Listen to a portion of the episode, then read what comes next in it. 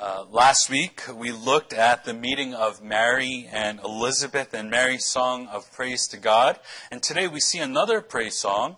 Uh, this time it's not Mary or Elizabeth, but it's from Zechariah.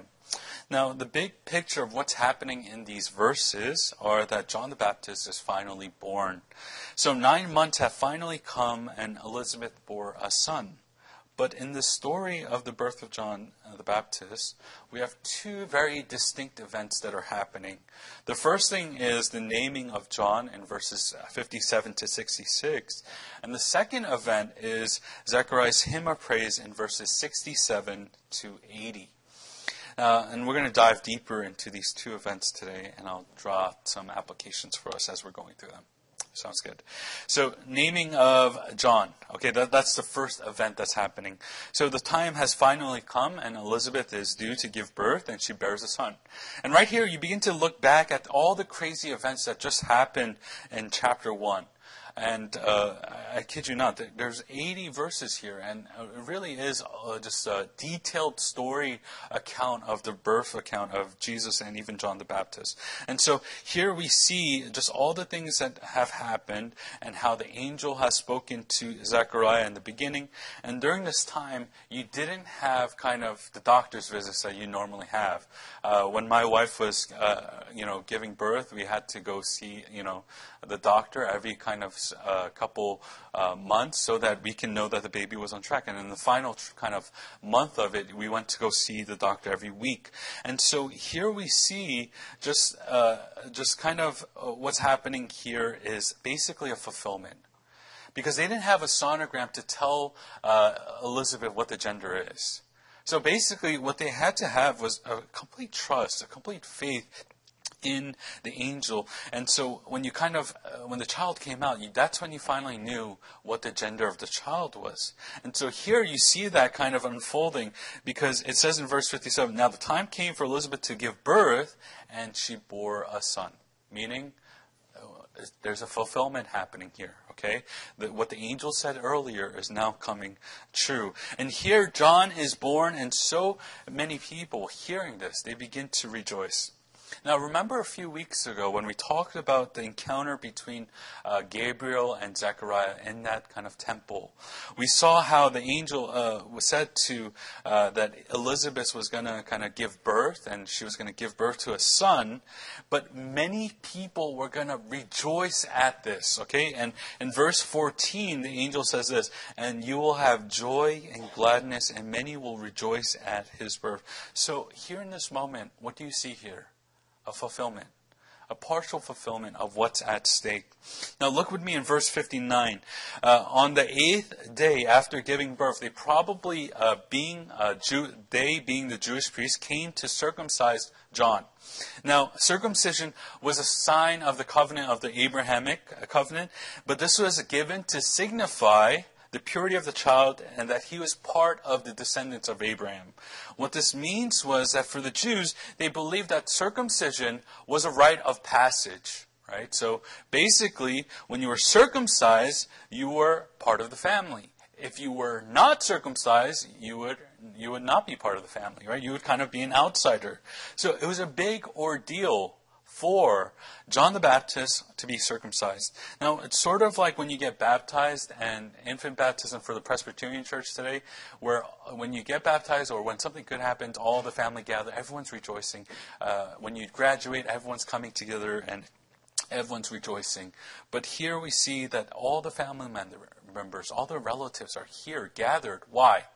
Because they want to welcome uh, John into the family. Okay? And so Zechariah and Elizabeth, um, you know, have the ceremony on the eighth day, and uh, Zechariah and Elizabeth name their child formally as John. Now, you might be thinking, what is exactly the big deal of naming this child John? Okay? Um, now, notice in verse 59 it says, They would have called him, the child, Zechariah after his father. Now, many times today, in today's culture, when you think of it, you kind of can come up with any name to name uh, your child, okay? There's, uh, there's you know, many crazy names out there. And, uh, you know, I, I, wanted to name our, our child daughter Brooklyn after, you know, my hometown, but then Joy said no. And so uh, we named her Brooke. Right? And so you could essentially name a child whatever you wanted, but in the ancient customs, you couldn't do that. Okay? In the ancient customs, uh, your son, uh, specifically your son, would be named after your grandfather or your father. And so here we see that the people are already assuming, and now there, there's some people wondering, why in the world would they call this child John? All right? Because there's probably no one in the family named John. And it's probably in the scene where you kind of have all the relatives looking at the baby and they're like, oh, Zechariah, Zechariah. And, and, and then Elizabeth's like, no, no, that's not Zechariah, that's John. And they're like, what? How? There's no one named John in your family. In fact, John was not a priestly name. Remember going back to who Zechariah and Elizabeth were? They were priests. Right? And so here in this moment, uh, this is kind of like an abnormal kind of scene here. This is something that's bringing significance into who John is. And so Elizabeth says, He shall be called John. Now, we see this here being, um, you know, really uh, sticking out. It's kind of popping out at us because of this ancient custom. But here we also see another thing. Usually in ancient customs, the father would be the one who had the say on what the child's name was. But here, who makes the sound? Who makes the voice? Who makes the call? Elizabeth does. Elizabeth says, No, the child will be named John. And this is probably because Zechariah was mute. Right? Zechariah couldn't talk, he couldn't hear. But what is interesting here is uh, that the reader is reminded that John, uh, that John wasn't just from Elizabeth's kind of imagination. No. In fact, Elizabeth and uh, Zechariah were given this name John from the Lord. God was the one who gave uh, them this name, and this was a child that was to be called John. And so when she says this, there's immediate objection in verse 61, where the relatives are saying, No, you're breaking the kind of the family line of names. And culturally, if you think about this, what Elizabeth is doing here is really breaking the rules. She's really breaking the rules. And this would be essentially disrespectful to the family line of the Levites right? Because the Levites were a priestly family, and for them to call their name John made no sense because they were to name their sons after their fathers, their grandfathers. And so for Elizabeth to break such a family custom, we begin to see that she has courage, she has boldness. Why? Because she's not willing to uh, fade in, she's not willing to give in to the pressures of her family. But instead, who is she giving into? Who is she submitting to? She's submitting to God. Therefore, the family begins to wave and make signs at Zechariah and to get his attention and say, Look, look at what your wife is doing.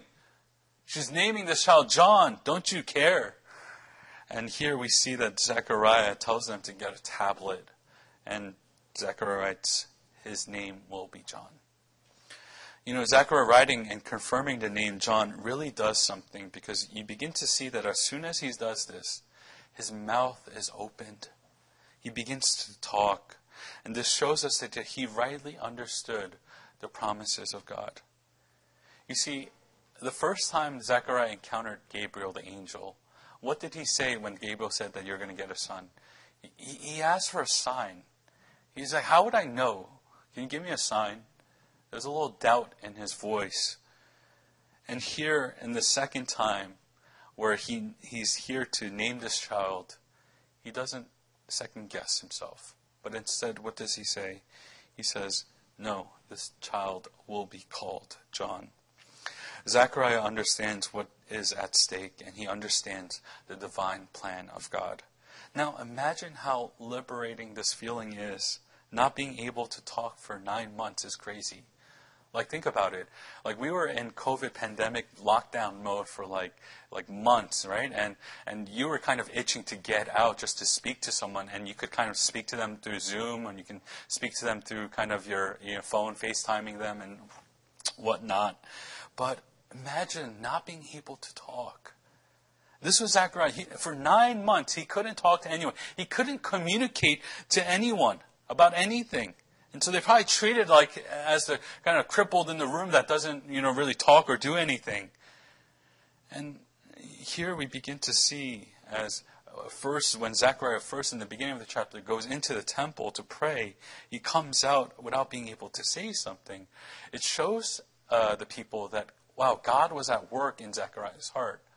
But for Zechariah to finally now talk after nine months, what that shows us is that God's plan is being fulfilled. You see, in verse 20, this is what Gabriel says to Zechariah when he did not believe. Gabriel says, And behold, you will be silent and unable to speak until the day that these things will take place, because you did not believe my words, which will be fulfilled in their time. And so, what do we have here in today's passage? You see that God's plan was underway all of his promises were coming true. And so this event evokes fear in all the people that are witnessing this. Why? Because they begin to wonder who exactly is this child? Who is this child where Zechariah was first mute and then now he can speak? Who is this person? Who is, what is God doing in Zechariah's life, in other words? And so here, during this time when Zechariah was mute, we kind of begin to infer and to understand that he learned of God and was now able to have a certain type of faith, a certain faith in him. Now he, he learned to trust God and his word rather than conforming to what the culture and the fam- the pressures of his family, he decided to listen to God. And he gives the name John, which was selected by God. And through his belief, his mouth was now open. Now, the question I want to ask you today is if God was to tell you something will happen, will you believe? There are some people who take God as His word at an instant and believe, sort of like Mary and Elizabeth. They hear the word of God once and then they believe it to be true. But there, there are some that are skeptical, like Zechariah, some who need proof. And here in this moment, we see that God uses suffering to teach him to trust in the Lord. This is a hard lesson, but it's a necessary one. Today, if you're like Elizabeth, who believes instantly, or if you're like Zechariah, who is still unsure of whether or not to believe, I want to make note of this at the end of the day. We are to believe in Jesus in order to be saved. There's no other way. And surely every day that goes by is one day closer to his return. And I pray that all of us here today would know and believe that Jesus Christ is Jesus is the Christ. Number two, the second event that emerges from this is that Zechariah's praise song. In verses 67 to 80. Now imagine if you were silent for nine months. What would be the first words out of your mouth? And I think there's a million things that we could uh, say but what Zechariah chooses to say is blessings towards God. He literally began to praise God. Now, in verse 67, he's filled with the Holy Spirit and he begins to speak this song, which is usually called the uh, Benedictus, which means blessed after the first word of the song in Latin. Now, remember last week we saw Mary's song and we saw kind of, as we were looking at Mary's song, we saw kind of a lot of the uh, kind of references from the Old Testament prophets. And here we kind of have the same thing. There's some similarities between Mary's song and Zechariah's songs. Both of these songs were sang praising God for the Messiah's birth. Both of them spoke in the past tense, although they were looking forward. And both songs contained words and references from the Old Testament. Now, if we were to examine kind of Zechariah's songs as we saw last week with Mary's song, we would begin to see rich references to the Old Testament prophets. And I hope that I get to, I'll do that uh, the same thing today. So the first part of this song is the blessing for God, which is in verses 68 to 75. And the second part is in the blessing uh, for his son, which is in verses 76 to 79. So let's look at this carefully. So blessing for God. Here we see that God is to be praised, and the reason for this is because he has visited and redeemed his people. Now, this idea of the redemption, to redeem, reminds the people of this big event which is in the Old Testament, the Exodus. Right? Whenever you see the redemption, uh, many of the Israelites are going to think of the Exodus and what happened at this time. Now, looking back at the memory of what God did to his people, he got the people out of slavery. He, he set them free so that they can be his people. And so this was a monumental moment for Israelites. And so what Zechariah is kind of pointing at is look at, remember the Exodus? Where God has visited you, where God has redeemed you. And, and what he's really invoking in people's minds is this that Zechariah is pointing to a new exodus that will come when Jesus Christ comes. So all this language is, is referring to this new age that is unfolding. There's a fulfillment that is happening. Again, the word fulfillment. Okay? Not only is this a foreshadowing of the new Exodus that's coming, but what we see here is the mention of a raising up a, of a horn of salvation for us in the house of his servant David. And here Zechariah does not just mention uh, anything about his son. Here he's talking about the Messiah He's mentioning that what the prophets have said in the past to bring upon salvation, this time is coming. This idea is to let the people know that the Messiah is coming.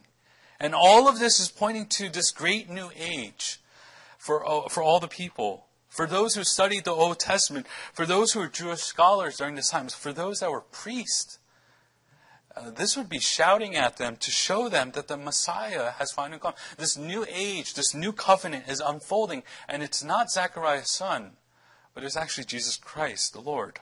And so here, this is the first part of Zechariah's song. What he's trying to get at is to see everyone, to, for everyone to see what God is doing. Okay, the way that Zechariah connects the old to the new is, is showing everyone this is the new age. The, fi- the time that you have been waiting for is finally here. Wake up and, and smell the roses because it's, it's happening, right? And, and the reason why he's referencing all this Old Testament is to get people interested to see what uh, the, the, the new age of the Messiah is here. That he's going to rescue the people and he's going to bring upon salvation to everyone who believes in him. Now, the second part of the song um, it begins in verse 76, which is about the blessing for his son. So he begins to shift his focus back to John, and he says this.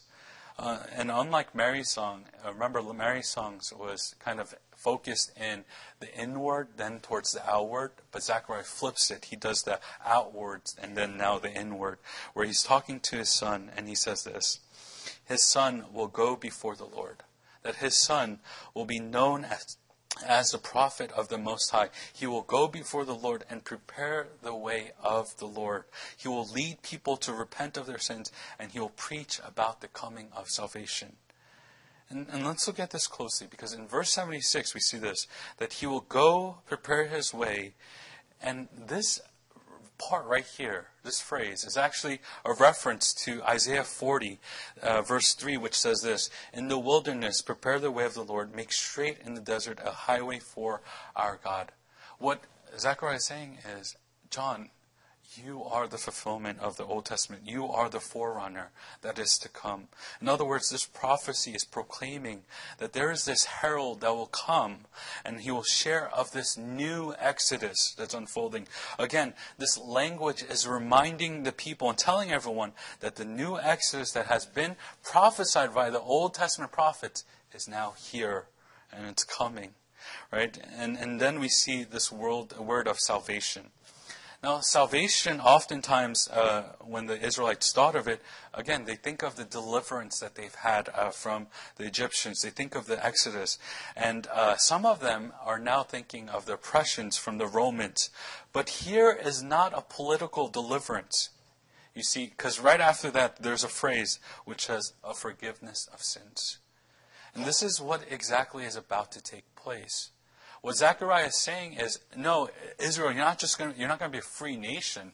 No, you're, you're about to get delivered from your sins. You're, you're, there's, there's going to be a new age that comes where you are going to be set free spiritually. And all of this is because of the tender mercy of God, the compassion of God. But here's the interesting point, okay? Which, which says this whereby the sunrise shall visit us from on high. To verse 79 to give light to those who sit in darkness in the shadow of death, to guide our feet in the way of peace. And this idea of sunrise refers to Jesus Christ, the Messiah. How so? Well, the rising refers to the sprout uh, that comes from a seed. And if we look at Malachi verse, uh, chapter 4, verse 2, this is what it says for, But for you who fear my name, the Sun of Righteousness shall rise with healing in its wings. You shall go out leaping like calves from the stall. So, this idea that Malachi is saying about the Sun of Righteousness shall rise is pointing back to the Davidic king, the, one who will come from the descendants of David, the one who will reign in righteousness. And this is supported by verse 79, which says this to give light to those who sit in darkness, which again is a reference to Isaiah chapter 9, verse 2. And all of this is to say this that this is great news that is erupting Okay? What Luke and what the purpose of all of this is to kind of get at is to show us that there's a new age here. That there's a new king, there's a new ruler that is about to come forth. And so you begin to see all this excitement that's about to happen, all the changes that are about to take place. And this is like the epic climactical moment here where everyone uh, that has been waiting for years upon years have, are now able to see. And there's this, uh, I'm going to close with this. There's this uh, saying that is attributed to Paul Revere, which is, the British are coming. But uh, history fact is that Paul Revere did not actually say this. And the reason for this is because his mission was uh, more of a secret rather than yelling and riding on a horse. And the British are here. You know, a lot of the cartoons uh, say that.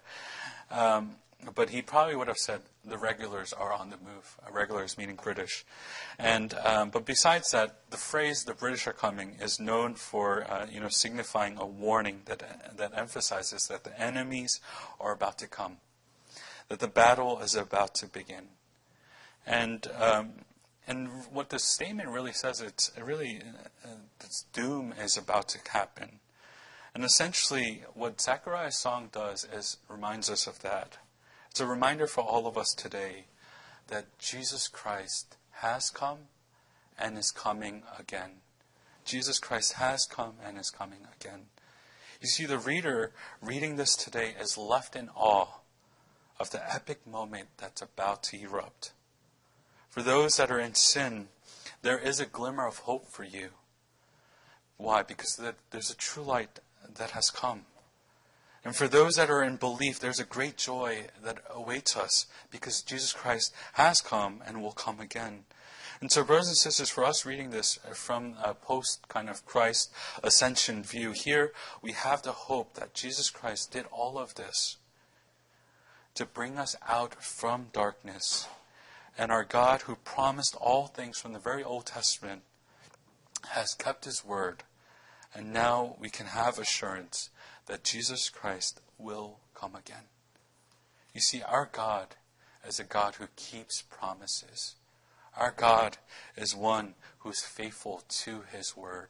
And I pray that all of us, as we read this, as we meditate on this, that we would know for certain that Jesus Christ has come and that Jesus Christ will come again. Amen. Let's pray. Gracious Heavenly Father, we thank you for who you are and you're a God who keeps promises. And as we look at this song uh, by Zechariah, this prophecy, we're reminded of how you have kept your word and how this new Exodus has uh, come through the birth of Jesus Christ. And so, Lord, help us to always remain faithful to you. Help us to look to you and help us to always remember that our life is not for our own glory, but it's for yours. And so, help us to live out faithfully. Uh, and we thank you, God, for everything. In Jesus' name we pray. Amen.